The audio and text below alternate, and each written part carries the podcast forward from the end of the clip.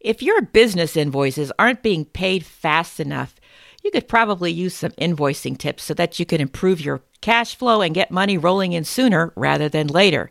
And you're in luck because today's guest puts the payable into accounts payable, and her practical invoicing tips will have you running to see if your invoices reflect the best practices. So stay tuned. This is Business Confidential Now with Hanna Hasl-Kelchner helping you see business issues hiding in plain view that matter to your bottom line. Welcome to Business Confidential Now. I'm your host, Hanna Hasl-Kelchner, and today I am delighted to welcome a heavy hitter in the accounts payable community to the show. She's Mary Schaeffer. Mary is the founder and publisher of AP Now, the author of more than 20 business books, an accounts payable best practice trainer, a course and content creator, not to mention the host of the AP Now podcast. Oh, uh, I almost forgot. She's also been named a top 50 influencer in accounts payable by the Accounts Payable Association. So, yeah, when I say that she puts the payable in accounts payable, I am not kidding. She's explored every nook and cranny of it, and I'm thrilled to have her join us. Welcome to Business Confidential now, Mary. Thanks for having me, Hanna, and I'm thrilled to be here. I was also quite impressed with that uh, resume that you read uh, about me. I'm going to have to take some notes because you made me sound you made me sound impressive. Who is that person, right? yes, exactly. no, it's you, and and you have a distinguished resume and background. And so, while I am dying to get straight to invoicing tips, the do's and don'ts that make for a tidy little list, and we'll have information at the end of the program about to how, how to download a list like that. I appreciate that those tips don't come out of the blue. All right. Invoices no. don't go to the leprechaun with a pot of gold.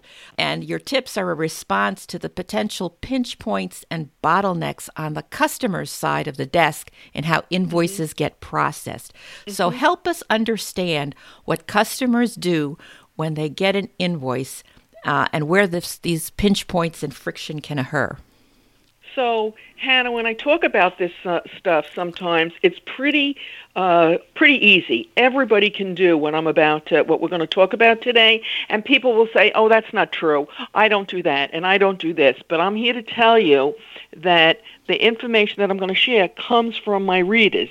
Um, I have a free e-zine that goes to over 10,000 people, and I ask questions in it. And the information that I put together uh, for this tip sheet that we that you're talking about for what we're going to talk about today, and um, I also give much longer talks on this, comes from things they told me. Accounts payable professionals told me um, this is what happened. So Anyway, I'm, I'm off on a little bit of a tangent, but let's get back to what you want to talk about. I think it's important that people understand ha- what happens to their invoices when uh, they, they send them in to be paid, because if you understand what happens with those invoices, um, then you'll know how you can address the issue. So when an invoice shows up in accounts payable to be paid, uh, what happens is the invoice processor takes that invoice and they do what we call the three way match. They match the invoice against the purchase order and against the receiving documents, assuming that those documents exist and it's that type of a purchase. And then if all three match, and it's a big if, the invoice is then sent over to whoever uh, initiated the purchase, I call the requisitioner, uh, for approval.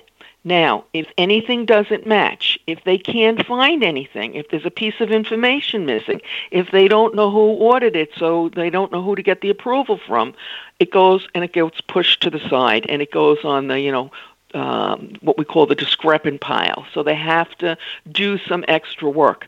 Now, think about yourself when you're doing whatever you're doing in your life, um, and you're going around and you're processing. You'll go through and you'll do all the easy stuff first, and the easy stuff in this case are invoices that match, and then you can set them up to be paid. And the ones that require all that extra effort, they get put to the side and they get worked on after the easy ones are are, are processed and on their way. And that those discrepant invoices, they may get worked on at the end of the day, they may get worked on at the end of the week, and in extreme cases, they may get work, worked on, you know, two, three, four weeks down the road. So what you want to do as a vendor who's sending in an invoice, and let's face it, what do you want? You want to get paid. You want to make sure that your invoice does not get put on that discrepant pile. Okay. So does that make sense? That makes a lot of sense. I, I like the name of that pile too. That's really that's a fun name. yeah, it's yeah, that, it's that, great. yeah. That's a great pile. So, what are the common invoicing errors that delay payment? So, when people think about this, they think, okay, so what? What commonly? Uh, what's the common problem? And everybody thinks, oh, the price that's on the invoice probably is higher than the price that's on the purchase order. And that happens sometimes. Don't get me wrong, it does happen. But customers make a lot of mistakes when they put together their invoice that they can avoid and uh, keep themselves out of the discrepant pile. So let me give you a, an example. I'm going to go through a few things, and there's more things like this on the list. And like I'd like to say to your listeners who are probably going to think as I start talking, oh, I don't do that, I don't do that, um, that this information comes from accounts payable managers who process invoices. And when we when I asked them about this, they wrote to me in droves. So these are the things that you should have on your invoices and people leave off. Number one, have the name of the person who placed the order. Why is that so important? Because remember, the invoice processor has to send that invoice out to be approved. And if you don't have that name of the person on, on the um, invoice, then they have to figure it out. So they'll put it aside and they'll figure it out later. Okay? So either the name of the, pers- the person who placed the order or the company's purchase order number. If you put the purchase order number down, it's pretty easy for the processor to figure out who, who purchased, um, who placed the order. So that's number one. Make sure that's on your invoice. The next thing, and this is really simple, you want to have a statement on your che- on your invoice that says "make check payable to," and put down who they're supposed to make it payable to. Um, I don't know about you, but have you ever sat, sat there paying your bills trying to figure out who to write the check to? Oh yeah, sometimes that happens. Right, and and it goes to the wrong person then. Right, or you just put it aside. You'll Yeah. you'll think about it later. So the next thing, and and um, I'm willing to bet that most people listening to this don't do this. You want to have on your invoice a contact name and an email address and or phone number, so that someone can call if there's a problem. Because again, let's say the price is off. The price is different.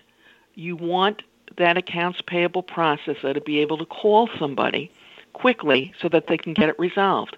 If not, if that information is available, you know, it's going to sit on that pile forever while they try and find somebody to call when they get around to it. So it's simple stuff like that that everybody can do. Well, yeah, it sounds like make it easy for them to pay Right. you. Right? I always like to talk about the KISS method. Yeah, yeah, definitely. Know, So let me ask you this. Some listeners might be saying, oh man, you know, paper invoices are just so old fashioned. You know, we could just eliminate this with electronic payments. What do you think about that? So yes, yes, and and what we're seeing, and in fact, I won't bore you with the statistics, but I'll tell you that over two thirds of all invoices now, and probably more since the pandemic, are emailed in.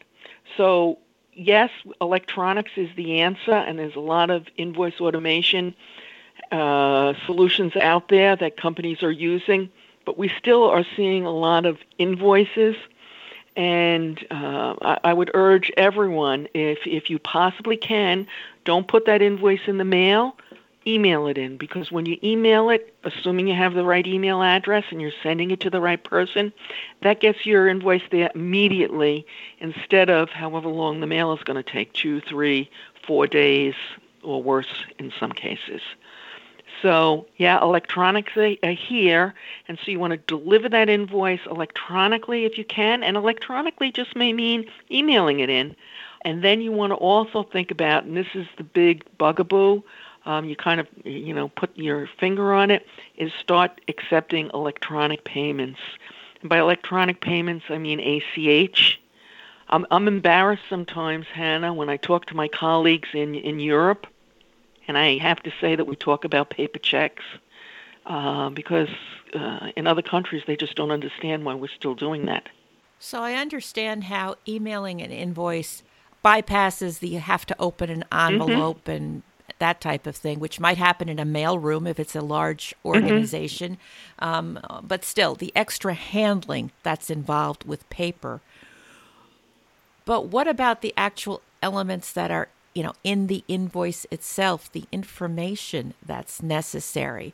Does it really solve that problem, or does it maybe create additional uh, pinch points? So, by um, emailing the invoice in or using an invoice automation solution, it typically doesn't create additional problems because that invoice, let's say it's it's um, let's talk about email first.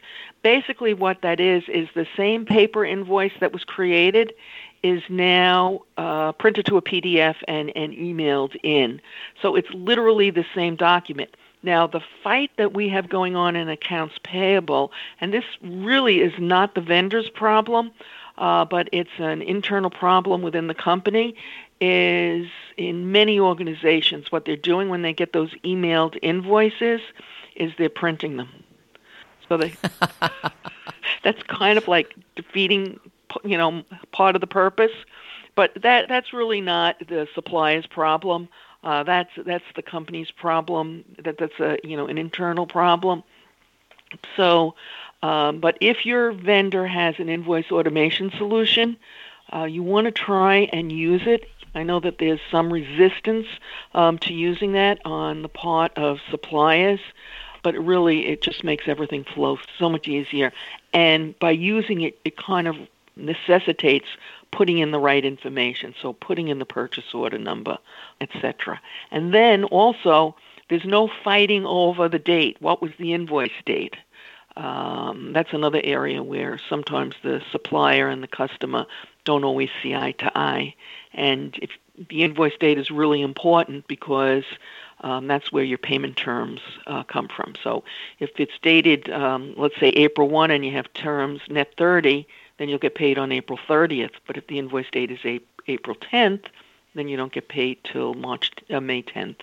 So that's another area to take into consideration. Yeah, the date is always important. Date yeah. of receipt, the date on the invoice. Yep. So tell me more about these invoice automation solutions. Some of our listeners may be smaller firms that aren't familiar with them. Maybe they don't have the big customers that have these types of things. Is that a standardized so entry system for invoices? So it's it's not standardized. We call them solutions. Do you like that? We call them yeah. uh, uh, solutions, and there are probably over 50 of them on the market right now. And some of them are quite sophisticated, and you know some of them are more plain Jane and they will, you know, process the invoices. They take the electronic receipt. Many of them, um, your many of your custom of your uh, listeners, customers may be using them and they may not realize it because um, the better solutions can actually go into the email account and pull the PDFs in and read them. So uh, we're seeing a move towards this. Um, they, these solutions have been around uh, at least 20 years, probably more. In the beginning, when the first solutions, you know, came out, they were proprietary. They were very expensive. They cost one, two, three million dollars to put in place. So, needless to say, the only people who had them were the big companies. But over time, this has evolved. There are now third party models. Um, in fact, I don't know of any company, there's probably one or two out there, but for the most part, nobody creates their own. They buy these third party solutions. And depending upon the functionality that's in it, will depend upon the price. And they can be as cheap as I know of one solution, it's probably the only one that's as cheap, that costs $500 a month. Some of them are in the $1,000 a month um, range. It will depend upon uh, how many invoices the, the customer has, how many they're processing. But you can see that makes it affordable for almost every company if they so choose. What kind of volume would a company need to have for invoice processing to justify one of these invoice solutions? Not very, not very high. A few hundred um, invoices a, a month. Um, think about how much time somebody is spending processing invoices. And if somebody's spending, I'm making up numbers, you know, an hour you know, two hours a week, nah, probably not a good, not a perfect solution. Although I'm sure uh, some of the solution providers would um, disagree. But um, w- once you're you're talking about you have you know a person uh, spending half their time doing it, uh, there probably are solutions out there that will that will help. Because um, as I said, some of them are really inexpensive, and you know I hate to say this, Hanna, but you know, computers are a lot more accurate than humans, even the best of us. I understand computers don't get tired. Now they crash, but that's another story. No. that's another story, right? They they don't need vacations they don't, they don't and take, all that good stuff. Right, right. They don't get sick. They don't, you know, they don't fight with the person at the desk next to them. Right. Yeah, they have their advantages, but when they crash, they crash, and then you realize just oh. how dependent you are on these mm-hmm. automation tools. But you yep. know, we we work around that, and there there are ways to do that. So, if there was one thing that you would want listeners to take away from as far as their invoice practices go and the best practices that you're familiar with, what is the one takeaway that you would want them to like put on their wall?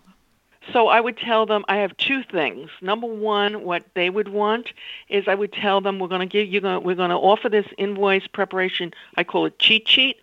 I would say take it. Don't assume. Don't say, oh, of course we're doing our invoices right. Take it. There's there's I don't know 12, 15 things on it, and take your invoices and go through item by item and make sure you are doing everything that it says. So something as simple as make checks payable to. That's one thing. The other thing is, can I tell you a dirty little secret that uh, some vendors are doing? Oh yeah, we love them. we love dirty secrets. Go for it, Mary. okay. All righty. So and this creates a lot of havoc in the accounts payable departments, which uh, customers, which you know, so I know some people they don't care, but it really aggravates the customer. Is now that we're sending a lot of stuff by email, including our invoices, email costs practically nothing. So instead of just sending one invoice like we would do during if we sent it through the mail because you know mail costs I don't know fifty cents whatever it costs to send an invoice to send a and, an email costs nothing. So instead of just sending the the invoice to one person, they're sending it to two, three, four different people within the company. And so the AP department is getting these invoices by email, but they're getting multiple copies. Some vendors also um, will send a, a, reminder copy of the invoice a few dates, a, a few days before the payment is due and this just creates a ton of extra work in the accounts payable department. So the AP folks would like me to say to the billing community, please stop that. One invoice is enough. But really, take your invoice, take this checklist. It may seem silly about some of the things we're talking about, but go through and make sure you're doing uh, your invoices include all the information that we talk about. There's a saying in accounts payable a good invoice gets a good check. And so if you can prepare a really good invoice, assuming the customer has the money to pay, you'll be at the top of the list to get paid. Awesome, because we all want to be at the top of that list and not a different kind of list. Yes. Um, yes. so if you would like to receive those email tips, those invoicing tips, I would encourage you to look at the show notes at businessconfidentialradio.com because not only will we have those tips, but we're going to have information on how to contact Mary to learn more about the amazing resources that she has on her website. I'm not kidding. She puts payable in accounts payable. There is a ton of information on her website, uh, as well as her AP podcast. All of that is in the show notes at businessconfidentialradio.com. And if you found today's program helpful, tell your friends. Let them get paid on time too. And leave a positive review on your podcast app or at lovethepodcast.com forward slash business confidential. And yes, you've been listening to Business Confidential now with Hanna Hasl-Kelchner, and I hope you have a great day and an even better tomorrow.